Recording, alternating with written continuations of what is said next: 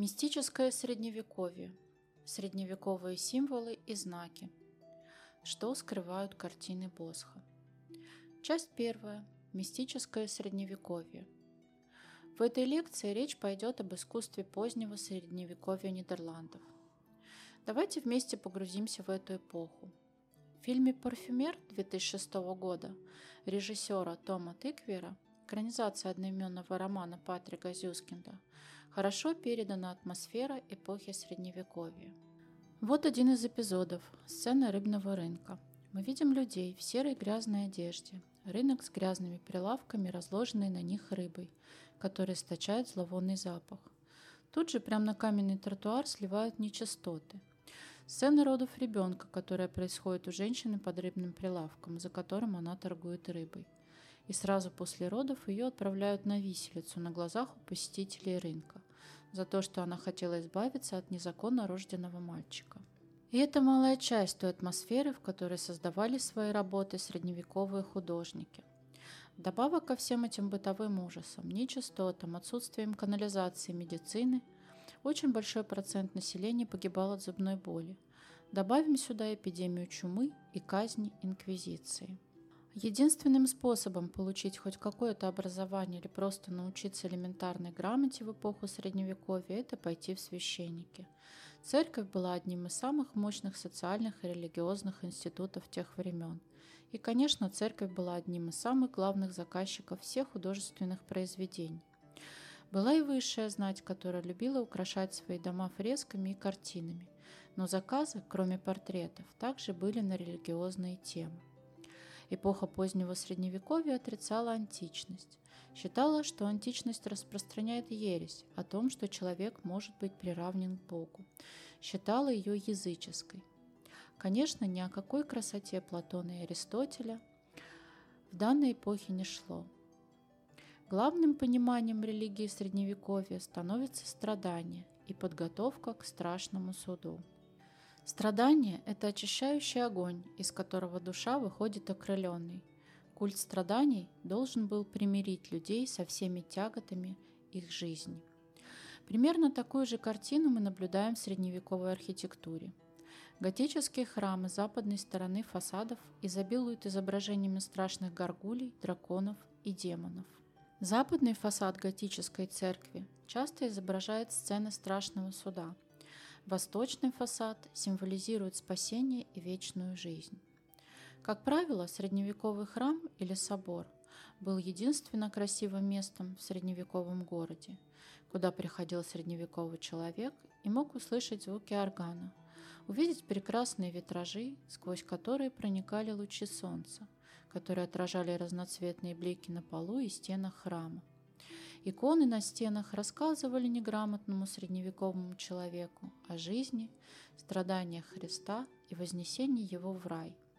Таким образом, средневековое искусство было Библией для неграмотных, а храм практически единственным местом, где средневековый человек мог почувствовать себя в безопасности.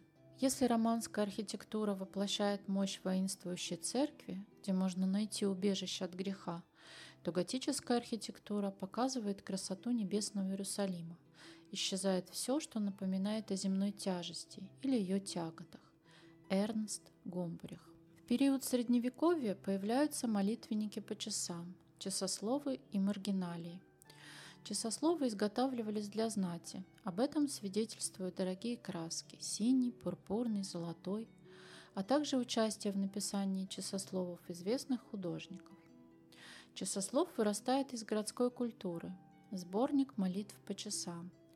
Не регламентировался церковью, поэтому мог включать в себя календарь, личные даты и записи заказчика. Изготавливался на заказ в частных мастерских. Два самых известных часослова, сохранившихся до нашего времени, это часослов Жана Дерве, другой не менее известный образец данного типа рукописи, созданный братьями Лимбург. Великолепный часослов герцога Берийского, изготовленный в начале XV века. На изображениях данного часослова мы видим, что январю соответствует пир, февралю сиденье очага, март – обрезка деревьев – Апрель обозначается сценами в саду, май – соколиной охотой, Июнь традиционно связывался с сенокосом, июль – жатвой кукурузы, август ассоциируется с молодьбой зерна, сентябрь с переработкой винограда, октябрь сопровождает спашка и посев озимых, ноябрь посвящен сбору желудей, декабрь, в свою очередь, забоем свиньи или выпечкой хлеба. Также известно, что в написании рисунков для часословов принимали участие нидерландские художники, братья Хуберт и Ян ван Эйк о которых мы поговорим в следующей лекции. Давайте посмотрим на часослов герцога Берийского. Мы видим детализированные сюжеты, на которых изображены сцены из повседневной жизни. Знатных вельмож в красивой яркой одежде, крестьян, занимающихся сельским хозяйством и промыслом, пейзажи и архитектуру того времени. Наверху каждого изображения мы видим календарь и положение Солнца, соответствующее этому месяцу. Текст часословов был выполнен специальным художественным шрифтом. Поля часослова были украшены орнаментом. При первом взгляде на этот часослов мы с вами понимаем, что этот вид средневековой живописи можно отнести к категории отдельного рукописного или книжного искусства – от которого впоследствии начинается печатное производство подобных изображений в виде изготовления фресок на дереве с печатью на бумаге. Маргиналии и бестиарии были также своего рода средневековыми молитвенниками, изготавливались для простых сословий, о чем свидетельствует качество красок и изображений. Текст в них практически отсутствовал, так как население в основном было неграмотным – Текст заменялся на понятные символы и изображения людей и животных. В маргиналиях и бестиариях каждому животному приписывали те или иные свойства, с помощью которых неграмотный человек понимал, о чем идет речь. Например, рыба – символ Христа, петух – ночной страж, который понуждает смертных к труду – все насекомые, червяки, улитки, тараканы изображали дьявольское искушение. Лев также относится к образу Христа. Заяц – символ сладострастия. Собака – символ верности, преданности. Козел – отрицательный символ, символ грешника. Овца – положительный символ, символ праведника. Улитка – символ лени. В результате символизм начинает играть важную роль в картинах средневековых художников, которые при помощи понятных для неграмотного населения рисунков людей и животных передают библейские сюжеты и сцены, а также описывают грехи и наказания за их совершение в виде простых доступных картинок. Давайте посмотрим на изображения маргиналей и бестиарий. В отличие от часословов, на изображениях бестиарий и маргиналей мы с вами видим более примитивные изображения. Люди и животные нарисованы в простой технике. Кажется, что эти изображения создавал начинающий художник. В бестиариях и маргиналиях часто встречались изображения непристойных сцен, карикатурные персонажи в виде людей и животных. Качество красок было намного ниже, чем в часословах. Такой вариант изображений греха, искушения и наказания был доступен пониманию обычного неграмотного средневекового человека. Переходя к творчеству Иеронима Босха, следует отметить, что все, что мы с вами узнали о Средневековье, нашло отражение в его работах. Его работы были понятны его современникам, так как содержали большое количество средневековых символов – и были написаны в простой технике, понятной обычным средневековым людям и знатным вельможам, отражали неотвратимость наказания за грехи. Часть вторая. Иероним Босх. Итак, кто же такой Иероним Босх? Ерун ван Акин. Родился около 1450 года в городе Херптогенбоссе. Умер в 1516 году Историческая информация о жизни Иеронима Босха известна немного. Из достоверных сведений сохранилось около 10 картин и 12 рисунков, копии которых хранятся в родном городе Босха, голландском Хертогенбоссе.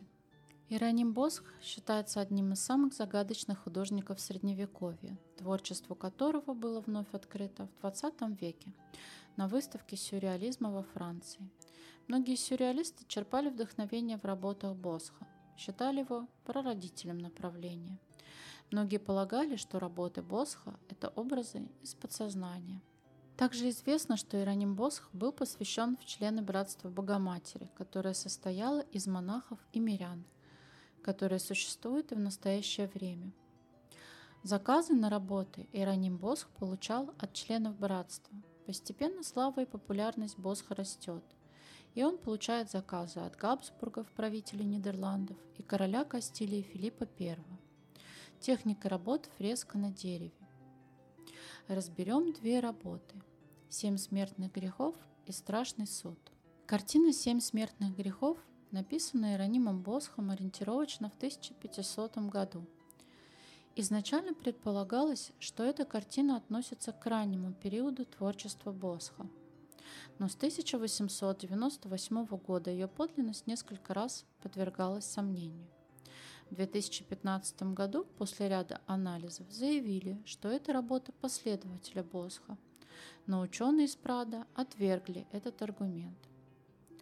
Картина написана маслом на деревянных панелях и представляет серию круглых изображений. Картину также называют столешницей по ее функциональному предназначению, которое она, впрочем, никогда не выполняла. Уже около 300 лет картина висит в резиденции короля Филиппа II, где ее когда-то в своей спальне повесил испанский король. С тех пор картина покидала резиденцию лишь один раз, во время гражданской войны в Испании. Из соображений безопасности она была передана на временное хранение в музей Прада. Работы Иеронима Босха отличались прекрасным чувством юмора, и столь серьезные библейские сюжеты изображены в работах Босха с такой удивительной иронией.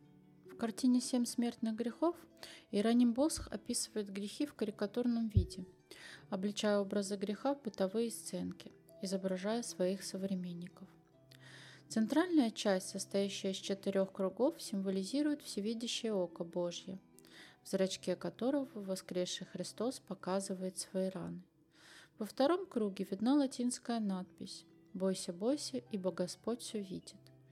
Третий круг изображает лучи, похожие на солнечные, а в четвертом – семь смертных грехов – под изображением каждого из семи смертных грехов дано его латинское название. Описание каждого сектора по часовой стрелке. На самом верху картины, следуя по часовой стрелке, изображен смертный грех чревоугодия. Тучный мужчина жадно поедает все, что ставит на стол хозяйка, и не дает поесть своему не менее тучному сыну. Его сосед жадно опустошает кувшин. Грех праздность или уныние. Женщина лениво дремлет у камина. Ее упрекает входящая в комнату монахиня с четками в руках. Грех похоть. Две влюбленные пары наслаждаются под розовым тентом, а два шута развлекают их. Грех гордыня. Дама, любующаяся своим отражением в зеркале, которое держит перед ней дьявол, принявший обличие горничной в чепце. Гнев. Двое мужчин дерутся у дверей таверны. Женщина пытается их разнять. Зависть – пожилая пара. В дверях завистливо смотрит на богача с ручным ястребом на руке. Его слуга несет большой мешок на плечах. Дочь пожилой пары флиртует с мужчиной через окно. Ее взор направлен на его увесистый кошелек. Собаки иллюстрируют фламандскую пословицу «две собаки и только одна кость». Нет согласия. Грех алчность, продажный судья притворяется, что сочувственно слушает дело, представленное одной стороной в судебном процессе, лукаво принимая взятку от другой стороны. Давайте разберем символы, которые использовал Ироним Босх. Гордыня представлена в виде самолюбования, символы зеркала, яблоко, как символ искушения, пустые кувшины, отсутствие веры. Жадность, большой кошелек на поясе, левая рука тянется за монетой – Монеты – символ человеческой жадности и алчности, а также страстей Господних, намек на предательство Иуды. Гнев, нож. Нож – символ предательства, орудие пыток. Зависть. Ястреб обладает тем же символом, что и орел, является атрибутом всех богов и олицетворяет небеса, силу, королевское происхождение, знатность. Прелюбодеяние, яблоко – символ греха, арфа брошенная, кувшин и чаша.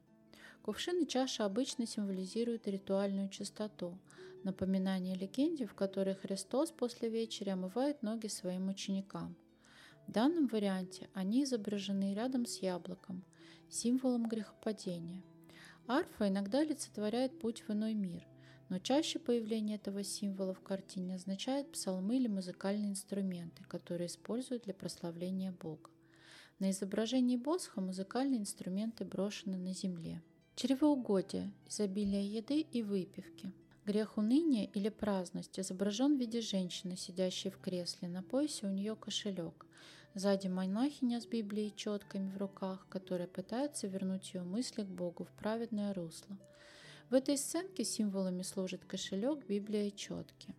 Изображения семи смертных грехов расположены по кругу, обозначая постоянство их присутствия. Босс включил их в радужную оболочку глаза Бога и таким образом сделал предостережение тем, кто думает, что избежит последующей кары. Четыре круглых изображения по углам, называемые четыре последние вещи, дополняют картину. Они изображают смерть, страшный суд, рай и ад. Начертанные на развивающихся свитках слова «Ибо они народ, потерявший рассудок, нет в них смысла, и сокрой лицо мое от них, и увижу, какой будет конец их». От семи смертных грехов логично перейти к страшному суду и его последствиям. Описание страшного суда впервые появилось в Евангелии от Матфея. Приведу вам краткий отрывок. «Когда же придет Сын Человеческий во славе Своей, и все святые ангелы с Ним, тогда сядет на престоле славы Своей, и соберутся перед Ним все народы, и отделит одних от других, как пастырь отделяет овец от козлов, и поставит овец по правую свою сторону, а козлов по левую. Тогда скажет царь тем, которые по правую его сторону, «Придите, благословенные Отца моего, наследуйте царство, уготованное вам от создания мира.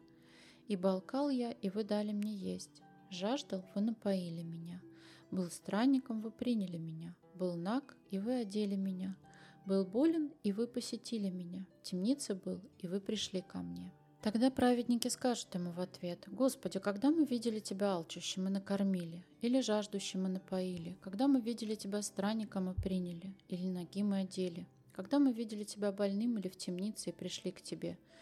Царь скажет им в ответ, «Истинно говорю вам, так как вы сделали это одному из всех братьев моих меньших, то сделали мне». Тогда скажет и тем, которые по левую сторону, «Идите от меня, проклятые, в огонь вечный, уготованный дьяволу и ангелам его, ибо алкал я, вы не дали мне есть, жаждал, не напоили меня, был странником, не приняли, был наг, не одели, болен и в темнице, не посетили меня». Тогда они скажут ему в ответ, «Господи, когда мы видели Тебя алчущим или жаждущим, или странником, или нагим, или больным, или в темнице, и не послужили Тебе?» Тогда скажет им в ответ, «Истинно говорю вам, так как вы не сделали это одному из всех меньших, то не сделали мне».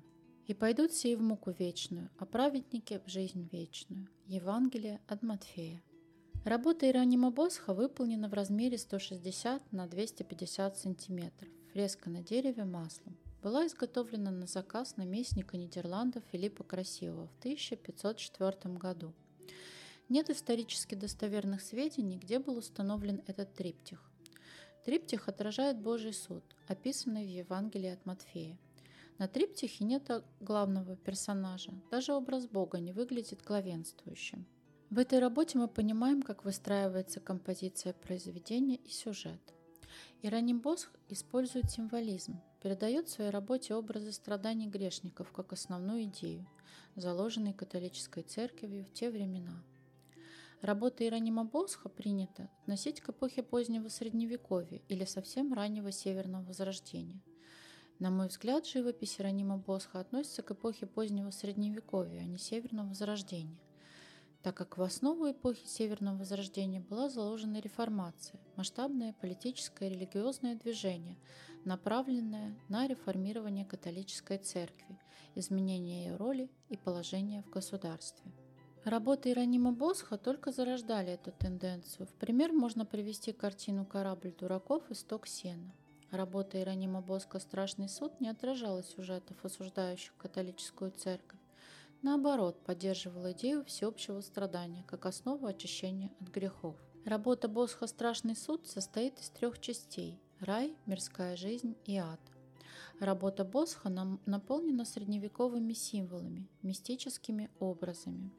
Персонажи не играют главную роль, они лишь создают фон и общий образ происходящего. Цвета картины в основном темные.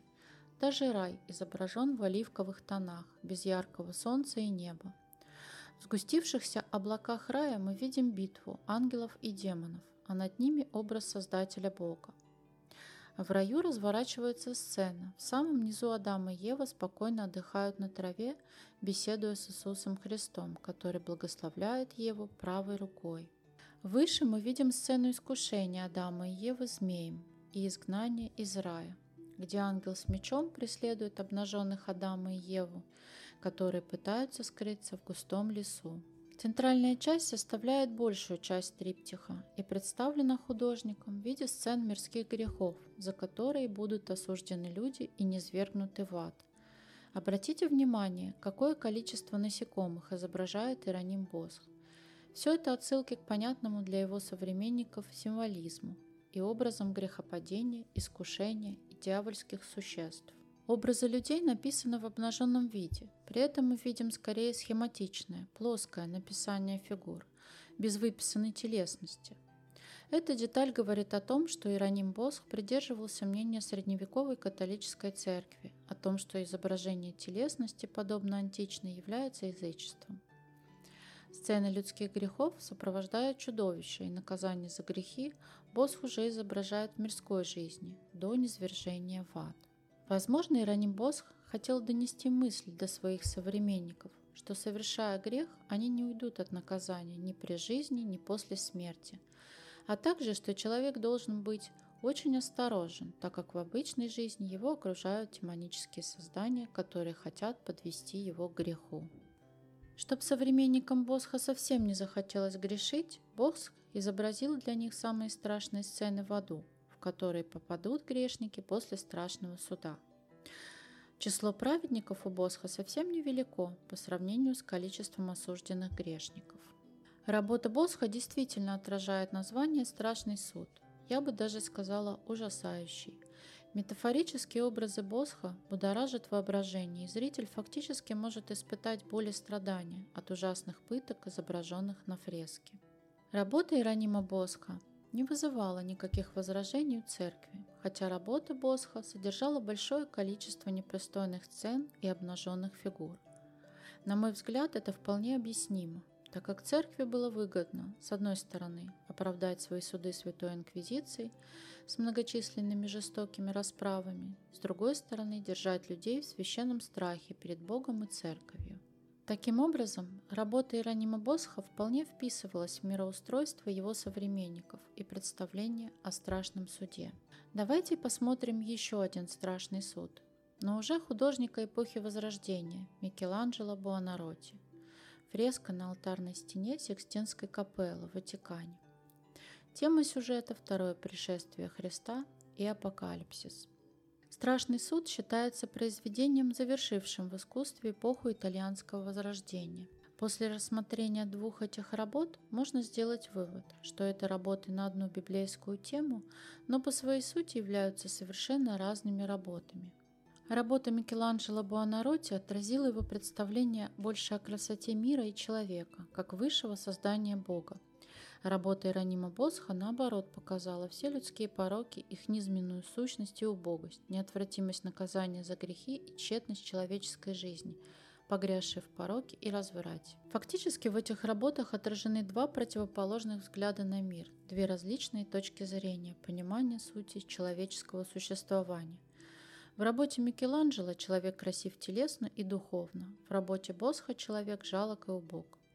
На мой взгляд, в данных работах представлены две крайние точки человеческого развития – от низменного падения, изображенного Иеронимом Босхом, до приближения человека в своем развитии к красоте, близкой к божественной, изображенной Микеланджело Буонаротти.